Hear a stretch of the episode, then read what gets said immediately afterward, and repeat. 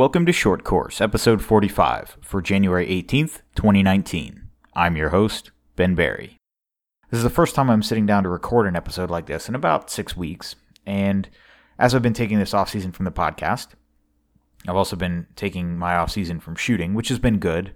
It's given me time to catch up on some other things, spend some time with family, particularly around Christmas and New Year's, and just generally take a break and, and catch up on all the other things in life catch up on work catch up on tasks around the house and just in general not try and spend too much time shooting when really it's both schedule wise and weather wise not very conducive. I do have it on my brain already that the South Carolina section match is coming up in two and a half months. It's so it's the middle of January right now. South Carolina section is actually going to be the last weekend in March. So it's coming up pretty quick. And so I'm trying to practice as much as is practicable. So two weeks ago, I was able to get out to the range for my first live fire session of the year, which I think went pretty well. And then the weekend after that, the day that I could go to the range, one day it was going to be raining, and the other day it was a high of 40 and cloudy at the range. I did actually go, um, more just to see how bad it could be, and it wasn't terrible, but it wasn't great either. I, I definitely learned some things about practicing in the cold, but in terms of actually having a productive practice session for its own sake, I, I can't really say that it was it was a big success. But I'm glad I went.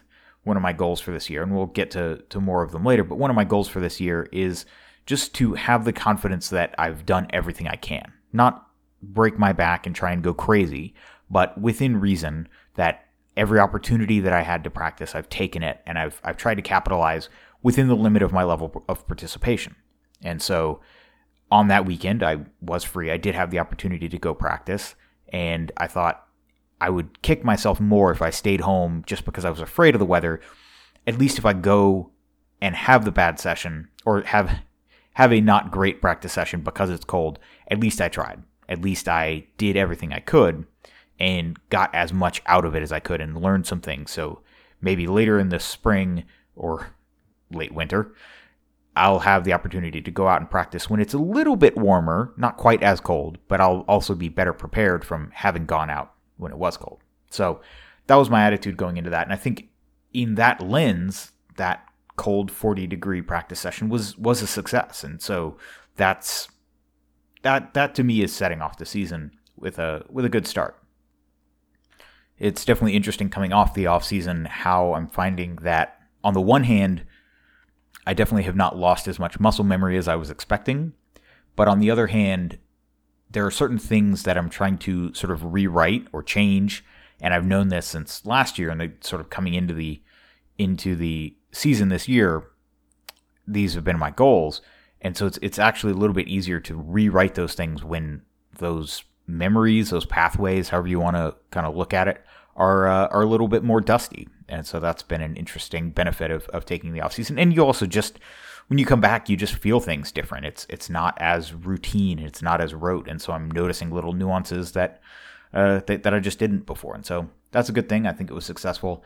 Still not in the full swing of practice, just because scheduling conflicts and that sort of thing are, are keeping me from really hitting it hard. But I do sort of have it in the back of my mind. I've got the the countdown clock on my cell phone to the, the South Carolina match at the end of March, and so I'm already starting to to build in the the idea that this match is coming, and, and I should prepare for it at every opportunity. And we'll get into that more a little bit later.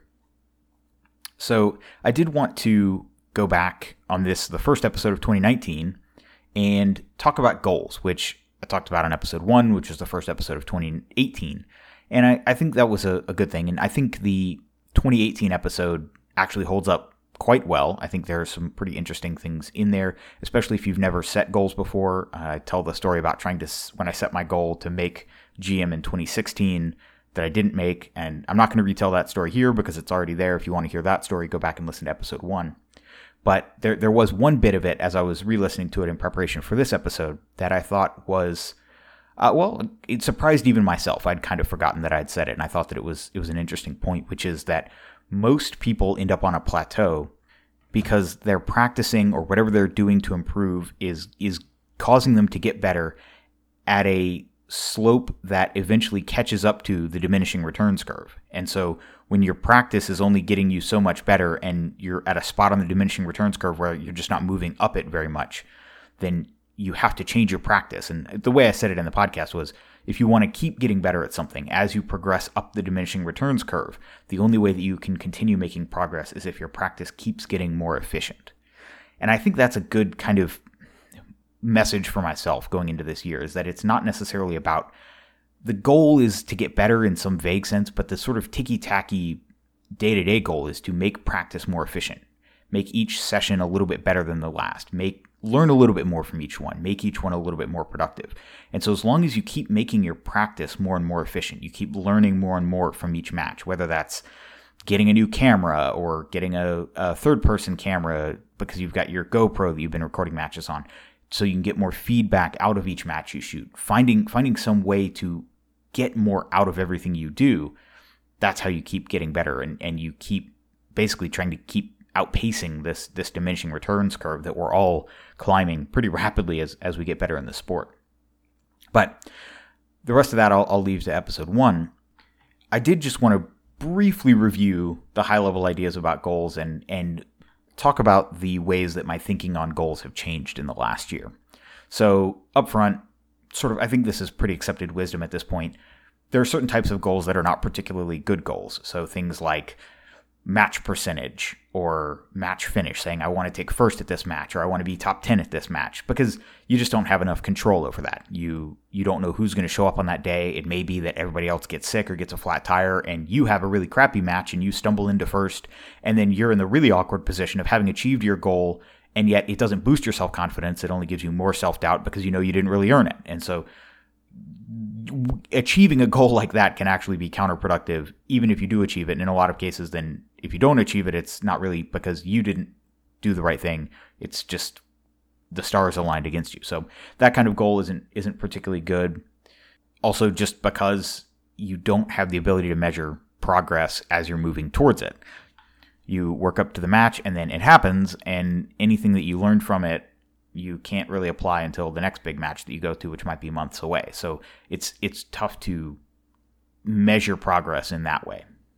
I still stick more or less with what I advised last year, which is the idea of having goals based more on process and based on frequency. So setting the goal to dry fire a certain number of times a week and live fire a certain number of times a month. And that way you can flex around it. So if you're dry fire, if you're trying to dry fire three times a week and you have something on Monday and Tuesday, then you know that Wednesday, Thursday, Friday, you got to knock it out because you're up against the, the, the clock for the rest of the week. Or you can get ahead if you manage to sneak in a fourth dry fire session, then then that is good for the self image because you are actually not only meeting but exceeding your goal. That kind of thing. The things that I think I've got a little bit more nuance on in the last year. The first is that I think one of the things to really avoid in a goal is you want to avoid goals that add pressure because maybe maybe other people work differently but i just i don't particularly find pressure very motivating. I, I, think back to 2016 as the year went on and the year got shorter and the, i felt the pressure building and my performance got successively worse. The the pressure was not conducive to a good performance. It wasn't motivating at all. It was just demotivating every time I came close and then failed and close and then failed. And so I think a goal that as time goes on, you feel more and more pressure, that's a sign that it's not a good goal. What is a good goal? Well, it's it's still hard to, to define. Honestly, I, I don't really have the, the formula written, but I can say in general, goals that add confidence or add to your self image. So things like practicing regularly, building the idea of yourself as someone who practices regularly, that's a good thing. I think it's good to have a goal that's a sort of light at the end of the tunnel. So, for example, that's what the South Carolina section is for me right now. It's it's the sort of focal point towards which all of my practice and thought is aimed right now. I'm not really thinking too far beyond that that match. And the nice thing about that is it gives me a sort of short time horizon to work within. I'm only planning out the next 11 weeks of my practice schedule. I'm not trying to plan out the whole year, which is nice in general, I think that, that goals that are sort of pass fail are not particularly good goals. I think it's good to have goals where you can have you either get closer or move further away from them. So having a goal based around a drill time, and then you can sort of measure progress towards that. So whether it's you know El Pres or the dots or any any standard drill, being able to to measure fluctuation toward and away from that goal as you as you try different things. And this is actually one of the reasons that I think more so than ever classifier percentage is, is actually not that great of a goal to work towards simply because when you go to different matches and they set up different classifiers, you're not really they're all classifiers, yes, and the hit high hit factors are more fairly adjusted than they once were. There's there's less swing, but they're still not all the same. Some of them still test different skills. You might have been working on draws and reloads, and you get to one of the classifiers, it's a table start, and then you feel unprepared by it. And so, is your classifier percentage on that? You know, how do you how do you reckon that into your into your sense of progression?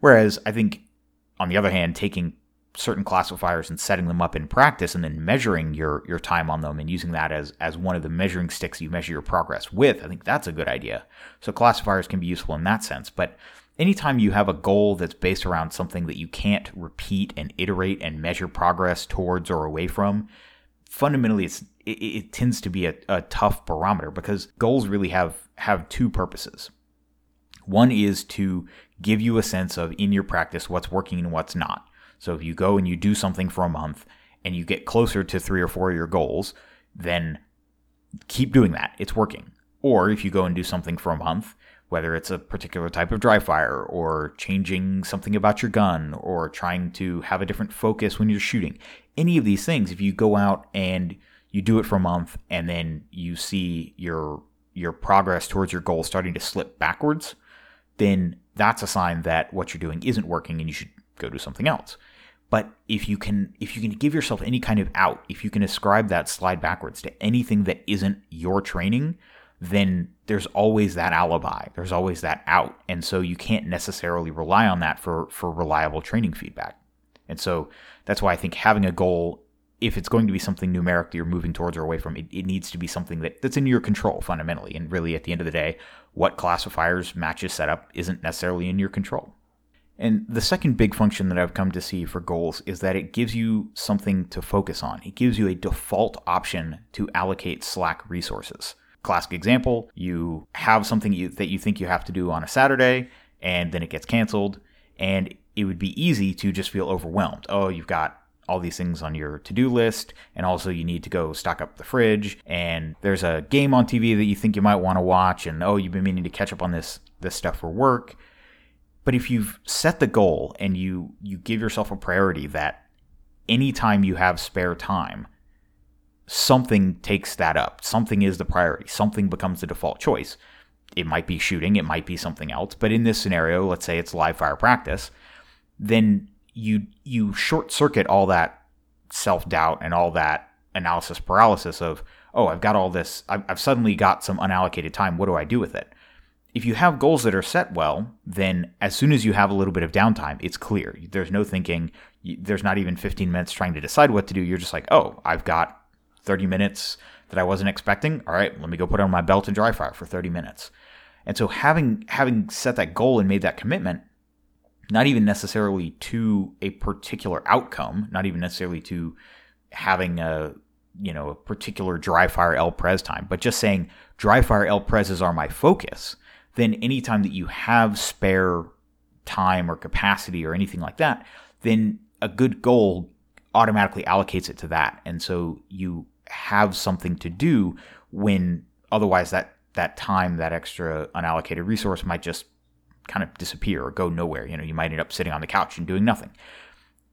And so I think that's perhaps the biggest reason that it's very useful to set a goal is when you actually have something that you feel like you're moving towards, when you actually have something, a sort of light at the end of the tunnel that anytime you get a chance, you're making progress towards, it, it helps you stay focused. And honestly, this is why I think shooting too many club matches can can actually be really distracting. Is when you're always in this cycle of oh I got a club match this weekend, oh I got to load ammo, oh I got to fix this thing on my gun from the last club match, when you're always in this sort of reactive short-term cycle of either getting ready for the next club match or or just recovering from the last week's club match, it's hard to really make the time and and work towards something larger. So I think setting an intermediary length goal, something like three months out, is a good chunk of time because you can actually plan things out and work in a certain arc during that time without constantly feeling like you're you're jumping in and out of it and, and going back and forth and, and responding to input and, and not being able to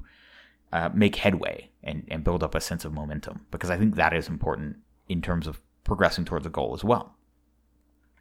So, all of this said, I don't really have particularly well defined goals for 2019 in any meaningful way.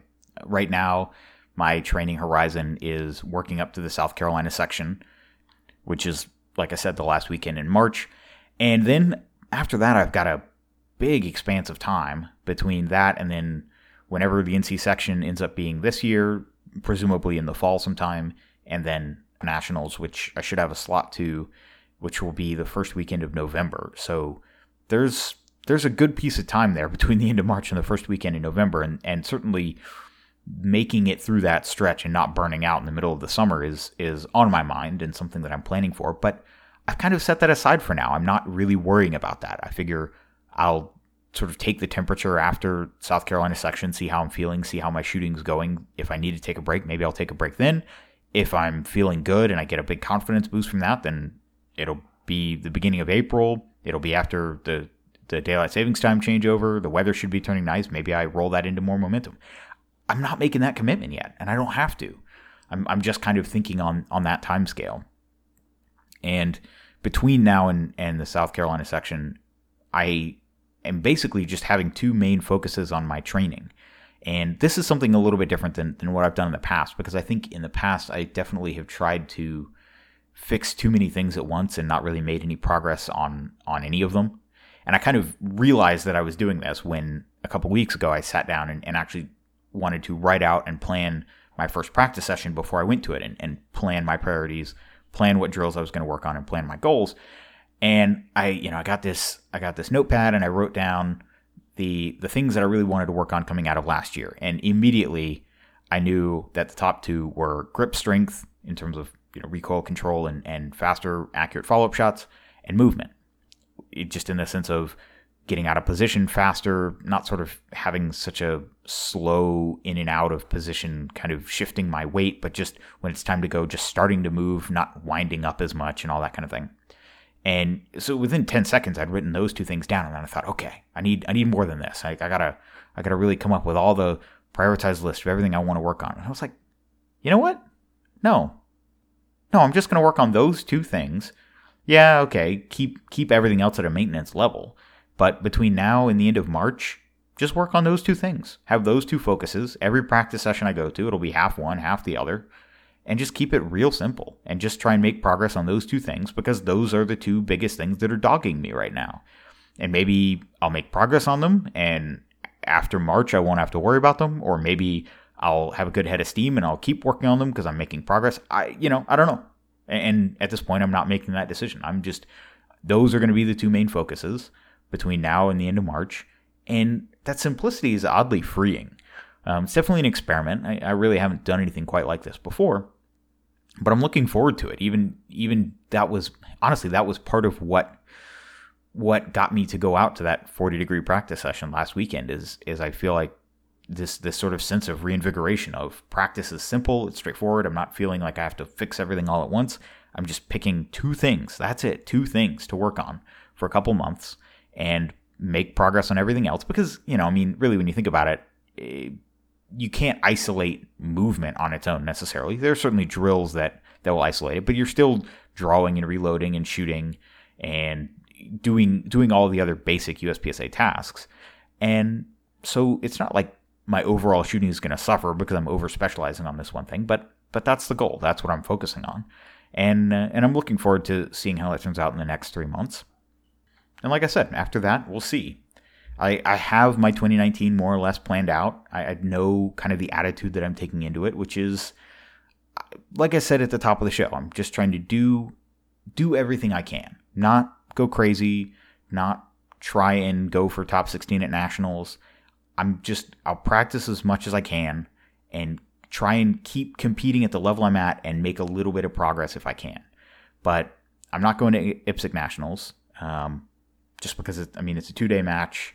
I'd have to drive down Monday and then or drive down Friday and drive back Monday for a two day 16 stage IPSC match. I just yeah, I'm I'm, I'm kind of over that at this point. I'll be I'll be down in Frostproof for nationals again, but that'll be you know I mean that's nationals. It's it's different. Uh, decided to pass on Area Six again this year. Again, similar similar motivation. It's just I mean it's it's all the way at the opposite end of the of the area from me.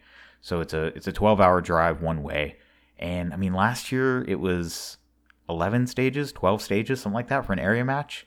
Which I mean I know not all stages are created equal, but I mean, the the South Carolina section is going to be ten stages, and I think I think it looks like it's going to be a pretty good match. I'm I'm really looking forward to that one. So I'm scaling back the major matches a little bit this year. I mean, I think basically I'll be shooting one less than I did last year, which is the uh, I'll be skipping IPSC Nationals.